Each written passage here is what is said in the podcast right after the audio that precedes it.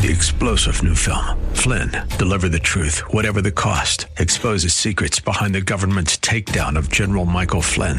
Flynn knew what the intel world had been up to. He ordered the first audit of the use of contractors. This set off alarm bells. He told the truth. He was the most dangerous person for Donald Trump to hire. They had to get rid of Flynn.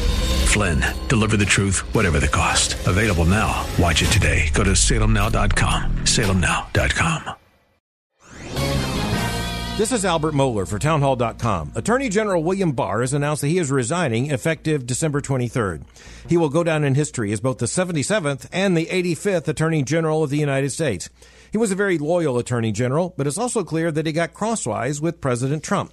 Attorney General Barr is going to be known in history for his defense of religious liberty in the face of an increasingly hostile secular culture.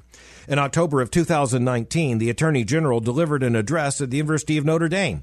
The framers' view, he said, was that free government was only suitable and sustainable for a religious people, a people who recognized that there was a transcendent moral order antecedent to both the state and man made law. He's referring to an enduring moral law that exists even before the U.S. Constitution. Those are fighting words from a sitting Attorney General. Attorney General William Barr will be missed. I'm Albert Mohler.